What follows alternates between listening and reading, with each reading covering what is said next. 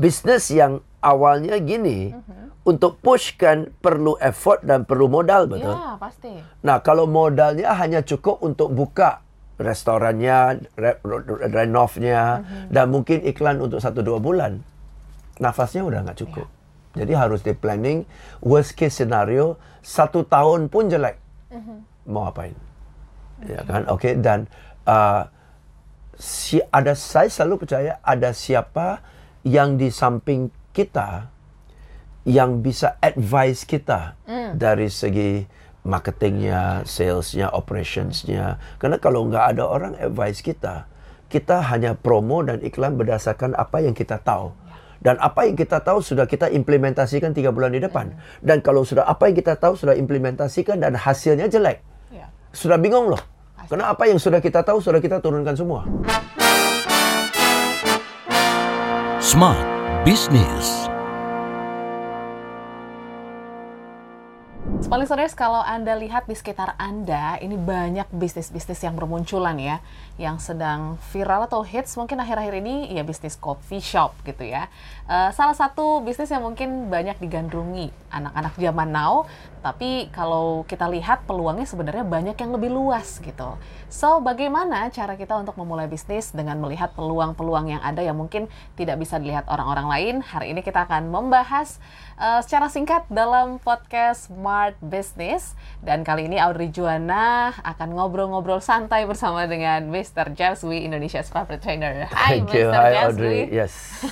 Senang Gimana? sekali bahas bisnis ya hari ini Biar ya. bahas bisnis ya. Oke. Mungkin Pak James juga sudah banyak eh, bertemu gitu ya dengan pebisnis-pebisnis lain yang yang eh, mungkin start their business Oke. Successfully gitu ya. Yes. Tapi zamannya sekarang sudah berubah ya, Pak James.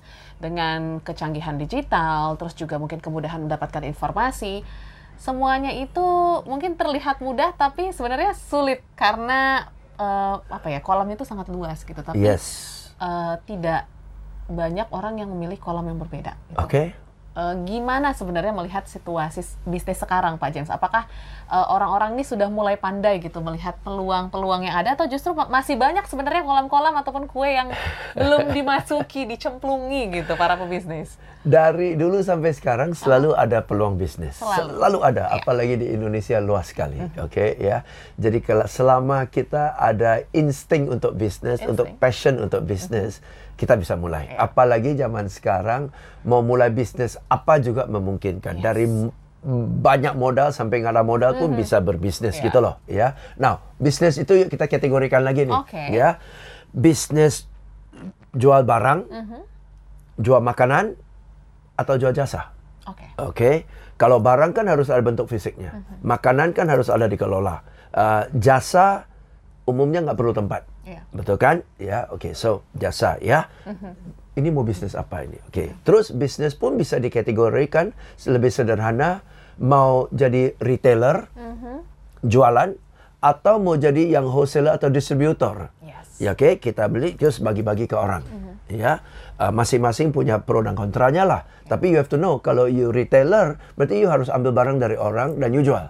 Oke? Jadi uh, faktor perkaliannya hanya di satu outletnya Anda.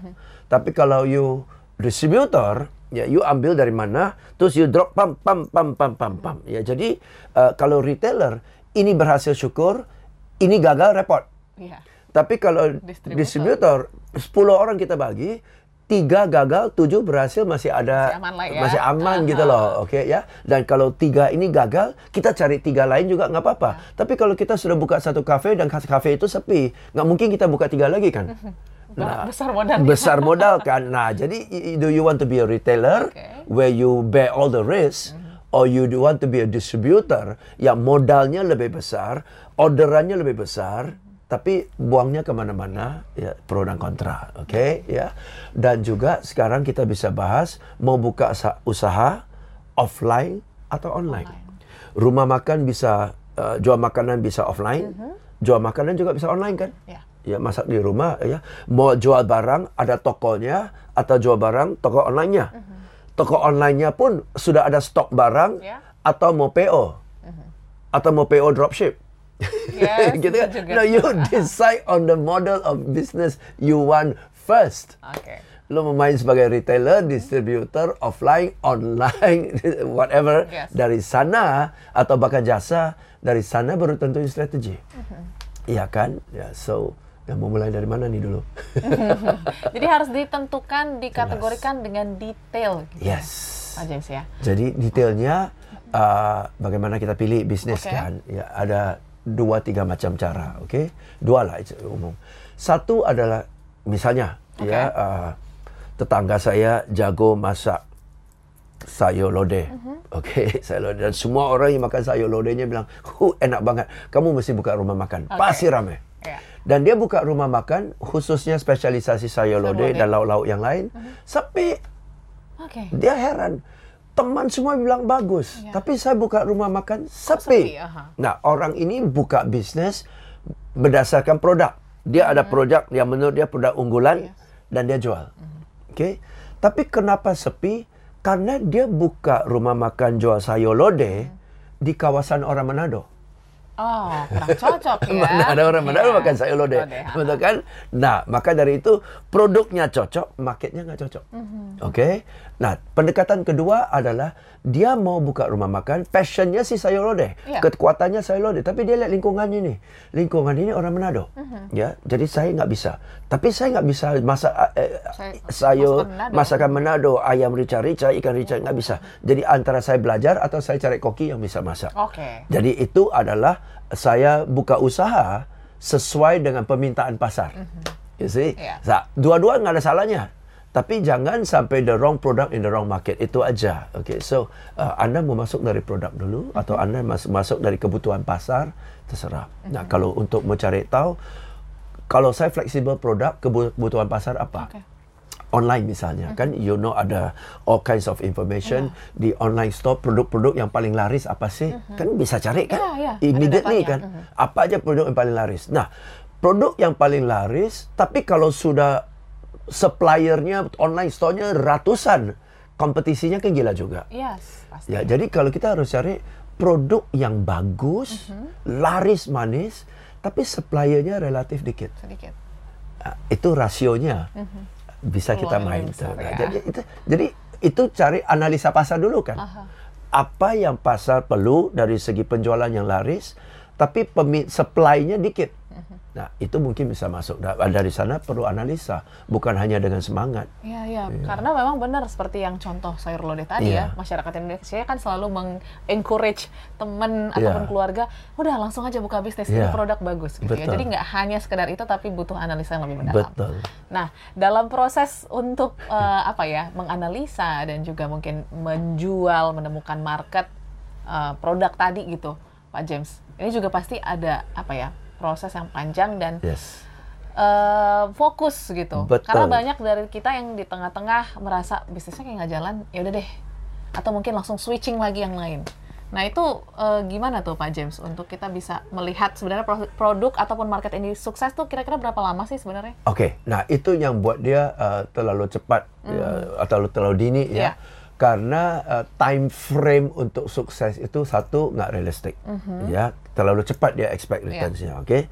Atau kedua yang buat dia sudah nggak sanggup adalah karena kehabisan nafas dana. Modal ya. kehabisan nafas modal. Ya. Bisnis yang awalnya gini, untuk push kan perlu effort dan perlu modal, betul? Ya pasti. Nah, kalau modalnya hanya cukup untuk buka restorannya, re- re- renovnya, dan mungkin iklan untuk satu dua bulan, nafasnya udah nggak cukup. Jadi harus di planning. Worst case scenario satu tahun pun jelek, mau apain?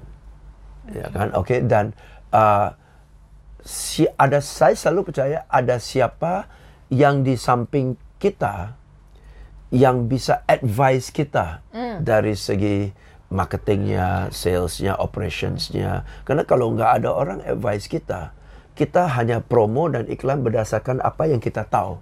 Dan apa yang kita tahu sudah kita implementasikan tiga bulan di depan. Dan kalau sudah apa yang kita tahu sudah implementasikan dan hasilnya jelek, Ya. sudah bingung loh. Karena apa yang sudah kita tahu sudah kita turunkan semua. Nggak mungkin kita buka restoran tahan-tahan dulu. Ya, ah, ini jurus puncak nih, jurus jurus pamuka saya simpan dulu. Nggak ada, kita buka restoran semua jurus kita bom duluan kan, Keluarin supaya semua. ramai kan. Iya. Nah sudah buat jurusnya sudah bom, modalnya sudah keluar tiga bulan berturut-turut, hasilnya jelek. Udah bingung tuh. Iya. Dan yang justru yang keluar adalah ilmu-ilmu yang sudah sisa-sisa kan. Nggak bakal bisa. So who is going to be next to you when you have run out of ideas? Oke. When you have run out of stamina? When you have run out of enthusiasm? When you have even run out of money? Who's going to be beside you? Who's going to be backing you up? Otherwise, you are really alone. Yes, pasti. Ini banyak yang dirasakan pebisnis-pebisnis ya, Yes. banyak dalam struggling uh, untuk menjalankan uh, apa ya, ya usahanya ataupun bisnisnya. Dan dan banyak UMKM unggul dari segi produknya. Oke. Nggak ngerti marketing, Yes. nggak ngerti distribution, nggak punya akses, Mhm. nggak menge- mengerti keuangan, nggak mengerti kemasan, Yes. hanya tahu produksi Mhm. dan dia buka usaha. Maka berat banget ngangkatnya. Iya, jadi memang bet- butuh mentor ya sebenarnya Yes, ya Pak James ya. yes. Eh, yang sekarang juga memang banyak gitu dari eh, BUMN, dari pemerintah juga Yeah. memang mensupport UMKM UMKM Yes. supaya bisa growth eh, ke arah yang lebih positif. Dan mungkin eh, apa ya yang menjadi kesimpulan karena kan start your business ini nggak semudah seperti ya pebisnis yang sudah sukses. Yeah. Kita kan melihat cerita-cerita manisnya aja Yes, ya Pak James ya. pasti, yeah. Mental-mental seperti apa sih yang harus dimiliki eh, seorang owner ataupun mungkin yang sekarang nih lagi survive nih Ya. Pak James kayaknya jalannya susah banget saya udah mau give up apa yang mungkin harus diperkuat dari mereka-mereka yang sedang dalam perjalanan itu Oke, dalam perjalanan itu adalah uh, saya selalu yakin bahwa si bisnis itu nggak langsung sukses. You have to continue to fight. Oke, tapi tapi juga pantang menyerah itu yes, tetapi pantang menyerah jika selalu ada ide. Hmm. Oke, kalau bolak-balik idenya sama, pasti hasilnya sama. Dan pantang menyerah sampai kapan? Gitu kan? Nggak mungkin pantang menyerah dengan menerapkan jurus-jurus yang sudah jelas-jelas gagal gitu loh. Oke, maka dari itu you have to have new ideas all the time. Either you are reading, you are googling, you you looking for YouTube, you have a mentor, whatever gitu loh. Jadi selalu harus ada ide-ide baru. Nah, itu it, dan melalui ide-ide baru itu dari 10 ide yang kita coba, mana tahu satu atau dua klik. yes Itu aja yang kita perlu. Ya, jadi bukan tidak berhasil, belum ketemu rumus keberhasilan. iya jadi ngabisin jatah gagal dulu nggak apa-apa ya Pak Yes, ya yeah. tapi jangan lupa untuk eh, bisa tetap mempunyai orang yang bisa mengarahkan kita seperti tadi mentor Yes. dan mungkin support system ya karena Yes. penting juga nih kalau Penting kita banget. eh, berbisnis gagal supaya tidak merasa sendiri Yes. ya James ya dan juga eh, pastinya dalam proses ini eh, butuh banyak belajar ya jadi Oh, pasti. jadi kalau misalnya small listeners merasa produknya udah oke marketnya kurang ataupun mungkin dari sisi salesnya bisa dengarkan siaran kita ya Wajib. setiap Selasa Ya, dan kalaupun laris manis wajib dengan siaran kita supaya Iya tambah dong. laris ya. Pasti, itu jadi kunci untuk bisnis Anda. Jadi bisa dengarkan setiap Selasa dari jam 7 sampai dengan jam 8 pagi dalam Smart Business Talk atau cek di YouTube kita di Radio Smart FM.